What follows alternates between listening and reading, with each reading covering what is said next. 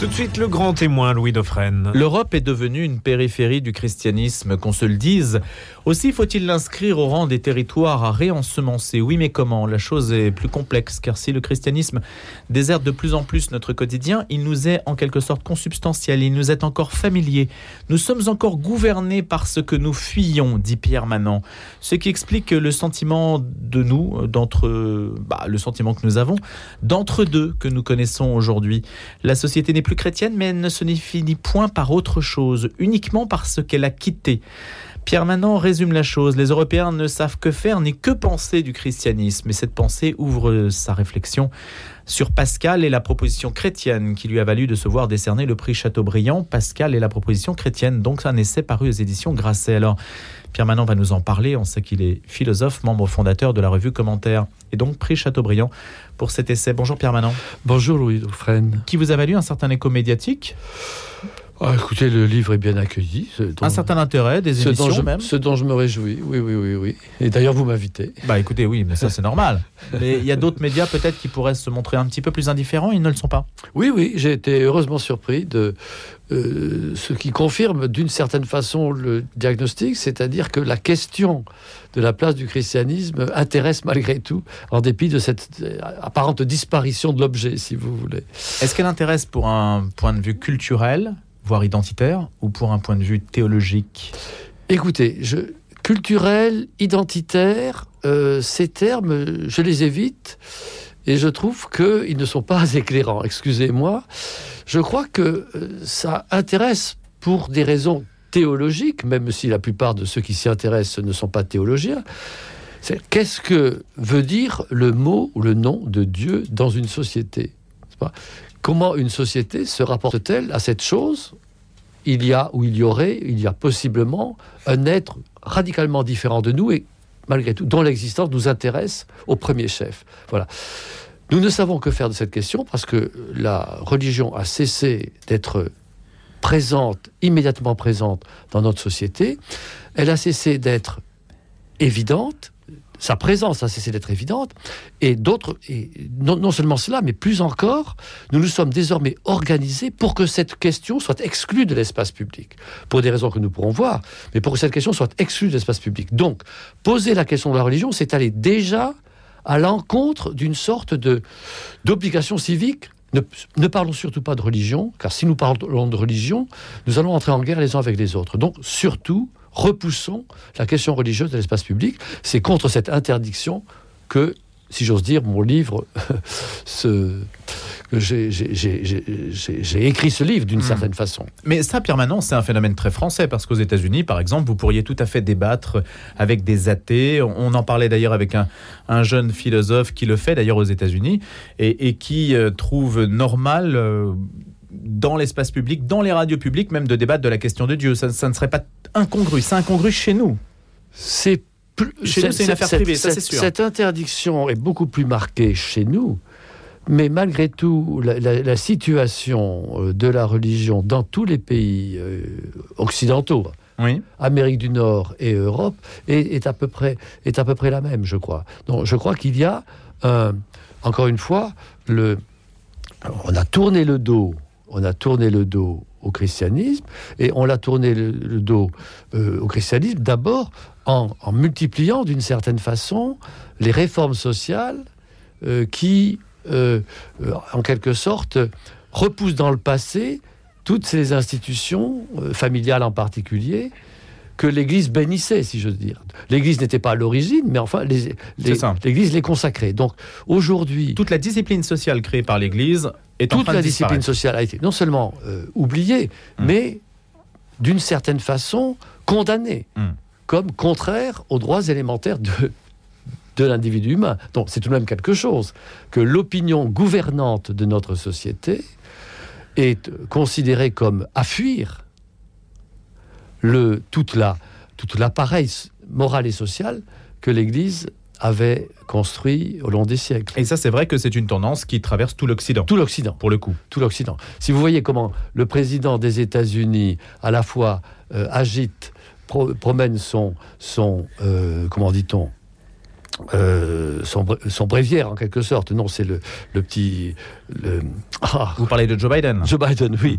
Enfin, qui promène toujours son catholicisme sur sa manche, mais en même temps soutient avec emphase toutes les lois, toutes les nouvelles disciplines sociales, toutes les nouvelles règles sociales qui vont directement à l'encontre des principes défendus par l'Église. À votre avis, ces nouvelles mœurs visent à remplacer ce que l'Église avait jusque-là édifié ? Est-ce que c'est l'intention ? Ou est-ce que c'est une évolution normale des sociétés libérales ? Enfin, ça c'est une excellente question, mais il est impossible d'y répondre d'une certaine façon quand des effets sont produits, les causes sont obscures. Ouais. Donc les deux sont vrais, c'est-à-dire que, bien sûr, il y a une certaine logique des droits individuels, mais cette logique des droits individuels n'avait pas conduit jusque-là à ces extrémités. Et je vois bien quand je discute ces nouveaux droits avec des collègues je les discute sur un plan purement humain, sur le plan de la raison naturelle, comme on dit dans l'Église. Eh bien, on ne m'écoute pas. Je veux dire, on ne prend pas au sérieux mon affirmation que mon argumentaire est d'ordre naturel. On dit, ça c'est la conception catholique. Ça, c'est le sacrement du mariage, par exemple. Vous parlez d'un point de vue. Je parle d'un point de vue de philosophie naturelle. Qu'est-ce que l'institution du mariage pour des êtres humains, pour la nature humaine ? Et on me répond, vous êtes catholique, donc d'une certaine façon, vous n'avez pas droit à la parole, ou vous voulez maintenir un dogme religieux. Ben non, ce n'est pas le cas. Ce que vous estimez être objectif devient relatif, en fait. Non, on ne peut plus parler d'un point de vue d'objectivité. Tout l'ordre institutionnel européen paraît, à ses critiques, enraciné dans la doctrine catholique. Vous voyez ? Donc, le progressisme se définit contre cette espèce de Carthage à détruire, si vous voulez, qu'est l'ordre traditionnel chrétien qui a défini... jusqu'à un certain point, car il ne l'a jamais défini à lui tout seul, il a toujours été contesté.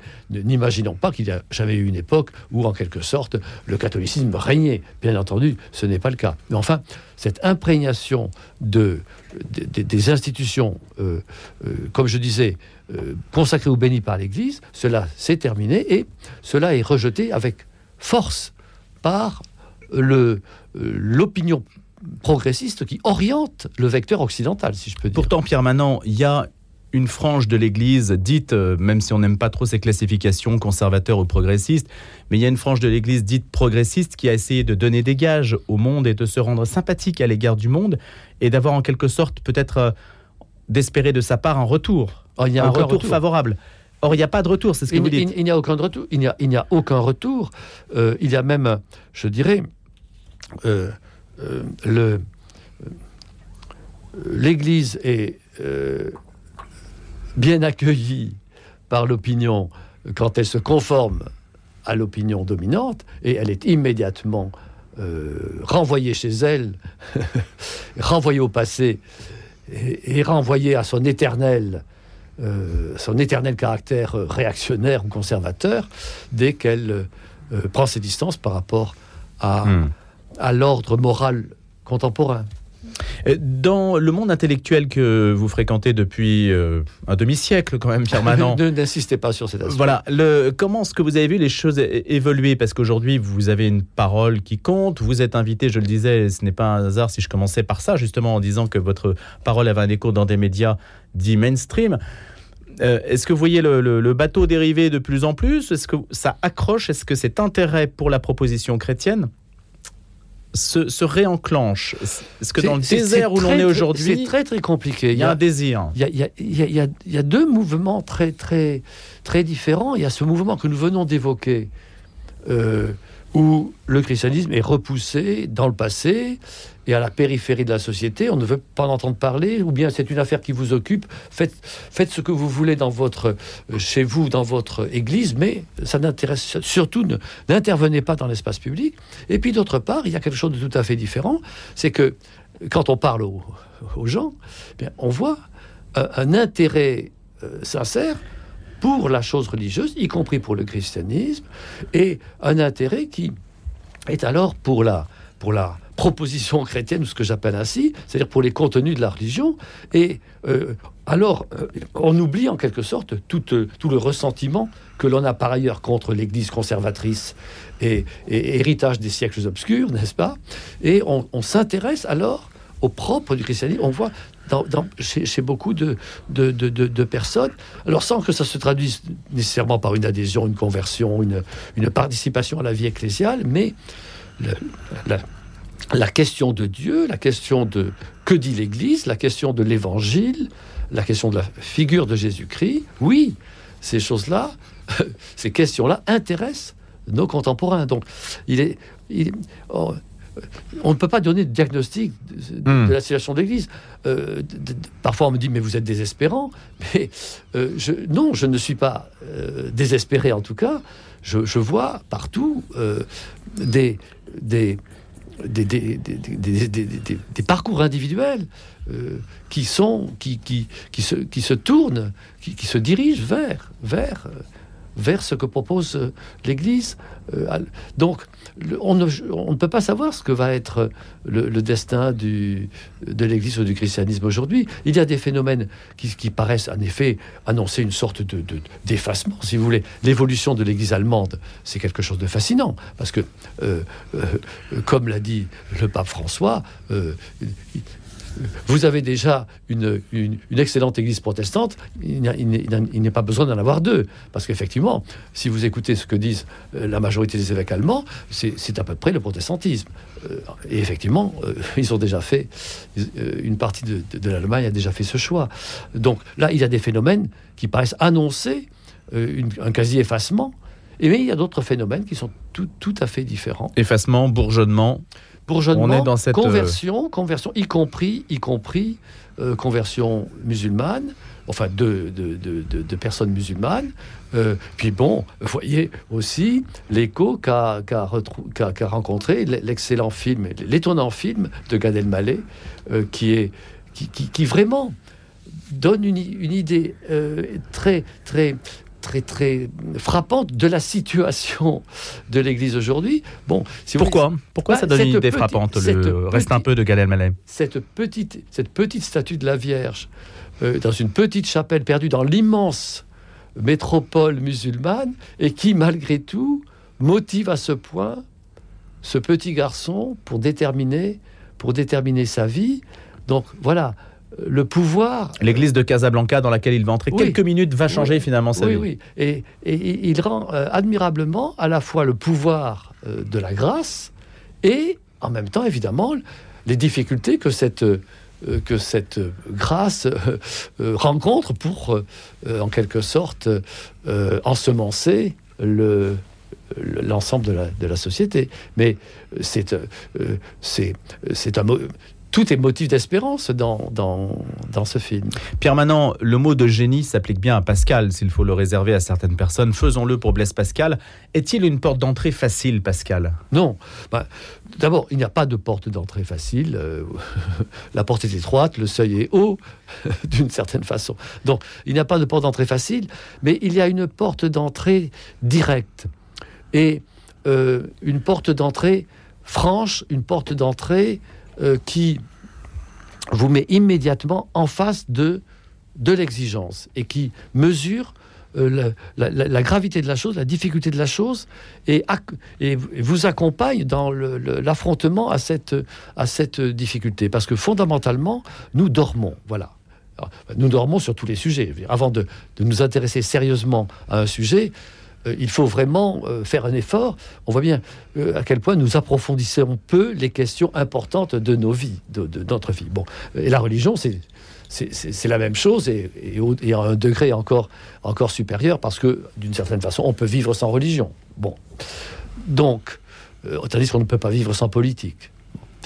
Difficulté de se mettre en mouvement vers la religion. Donc, Pascal est celui qui nous secoue, qui nous parle haut à l'oreille et qui nous réveille de ce sommeil qui n'est pas un défaut individuel, mais qui est une sorte de... qui est notre condition. Une sorte d'athéisme naturel. Une sorte de paresse naturelle qui, en particulier, nourrit un athéisme spontané. même un athéisme spontané, même de ceux qui sont nominalement chrétiens ou autre chose, mais dont la vie, en réalité, est fort peu affectée par c'est cette torpeur naturelle de l'homme, en fait, qu'il faut secouer déjà. Voilà. Et Pascal est un maître de cette inquiétude, si vous voulez. Comment pose-t-il le débat ? Parce que, vous le citez, s'il y a un Dieu, il est infiniment incompréhensible, puisque n'ayant ni partie ni borne, il n'a nul rapport à nous. Nous sommes donc incapables de connaître ni ce qu'il est, ni s'il l'est. Cela étant, qui osera entreprendre de résoudre cette question ? Ce n'est pas nous qui n'avons aucun rapport à lui. Ça commence mal. Oui, mais c'est bien ainsi que cela commence, si vous voulez. Nécessairement, Dieu, si le mot a un sens, fort, un sens, ça renvoie à quelque chose de réel. Ça ne peut être que quelque chose d'infiniment supérieur à ce que nous sommes. L'être tel qu'on ne peut en imaginer de plus grand, l'être parfait, l'être saint, que sais-je. Donc, évidemment, il y a entre lui et nous une immense distance. Donc, comment avec notre appareil naturel, c'est-à-dire notre nature humaine, notre raison humaine, nous pourrions parvenir à toucher, en quelque sorte, cet être qualitativement différent de nous, ce tout autre, comme l'on aime à dire aujourd'hui. Et ça, ce point...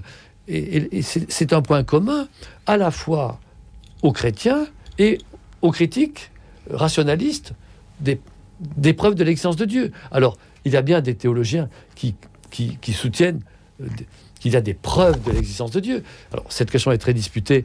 J'essaie de l'aborder dans le livre. Je n'ai pas le temps d'entrer dans la question des preuves, ce qu'une certaine tradition appelle les preuves de l'existence de Dieu. Des voies. Ou des voix, oui, absolument. Mais en tout cas, le point essentiel, c'est que la raison est perplexe. Impossible que Dieu soit, impossible qu'il ne soit pas, dit Pascal. D'une certaine façon, sans cesse, nous rencontrons cette perplexité. On se heurte à des murs. Bien sûr. Donc, nous ne pouvons rien savoir de Dieu si Dieu ne vient pas vers nous. Voilà. Bon. Et la seule venue de Dieu, c'est la révélation au peuple juif. Bon. C'est cela la première révélation, et d'une certaine façon, c'est la seule. Parce que les deux autres religions révélées, christianisme et islam, dépendent de cette première. Alors, ils en dépendent très différemment, mais... Le christianisme, soutient Pascal, c'est la fidélité à cette révélation première faite au peuple juif. Donc, ce n'est que par la médiation des écritures juives et chrétiennes que l'on peut commencer à entrer dans la relation, au vrai Dieu. Et si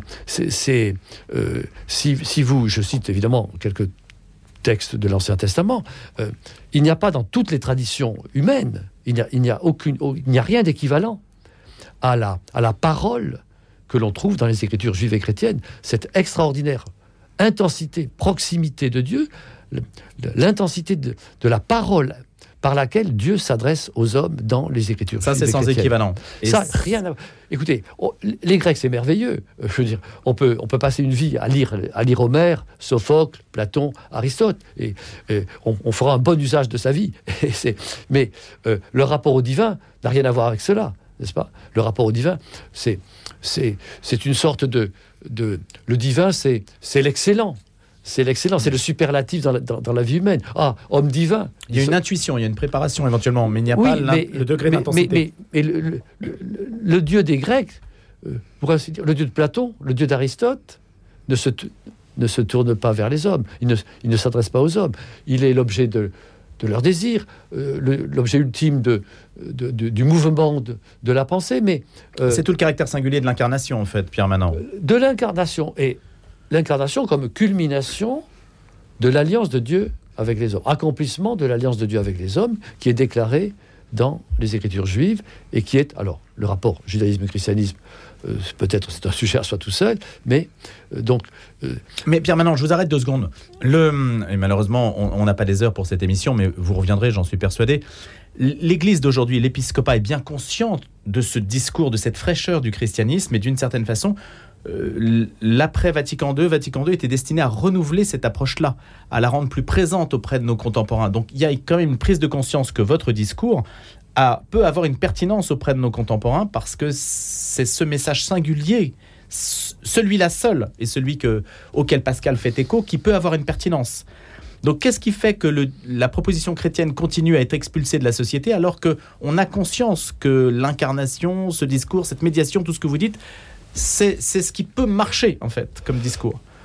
C'est ce qui peut marcher, en tout cas, c'est cela le christianisme. Enfin, c'est de cette façon que l'on entre dans le christianisme. Mais aujourd'hui, il y a cette difficulté que l'histoire de l'Europe, l'histoire des guerres de religion, qui sont l'expérience fondatrice de l'histoire de l'Europe, a conduit à construire un État neutre entre les religions, un État laïque, formule que tout le monde accepte, et formule raisonnable, mais la logique de l'État laïque, ça consiste à dire, vous avez la liberté de croire, mais l'espace public doit être neutre d'une certaine façon. Et dans une telle configuration, toute affirmation de foi paraît comme un danger, une menace. Paraît comme un danger, comme une menace. Et vous savez à quel point les catholiques aujourd'hui, depuis fort longtemps, ont intériorisé cette interdiction d'une certaine façon. Il faut en sortir de ça. Je veux dire, ils savent bien que ils appartiennent à l'Église intolérante. Ils ont entendu parler de la Saint-Barthélemy, de l'Inquisition et de tout le reste. On ne peut pas se voir envoyer la Saint-Barthélemy tous les matins. Non, mais à la figure. D'accord. Mais enfin, ils savent bien à quel point leur parole est surveillée. Donc, ils coulent leur parole dans une espèce de flou qui la confond d'une certaine façon avec les autres opinions dominantes de la société. Et donc, aujourd'hui, par exemple, il y a une sorte de confusion entre la parole spécifiquement chrétienne et, je dirais, cette religion de l'humanité qui, aujourd'hui, est la religion civile de l'Occident. La priorité, Pierre Manent, c'est de sortir de cette confusion. Oui, maintenant, il faut savoir le faire, il faut bien le faire, et je crois que la seule façon de le faire, c'est de concentrer son attention sur le propre du christianisme, parce que personne ne peut craindre aujourd'hui que l'Église redevienne une puissance de gouvernement, une puissance capable d'opprimer.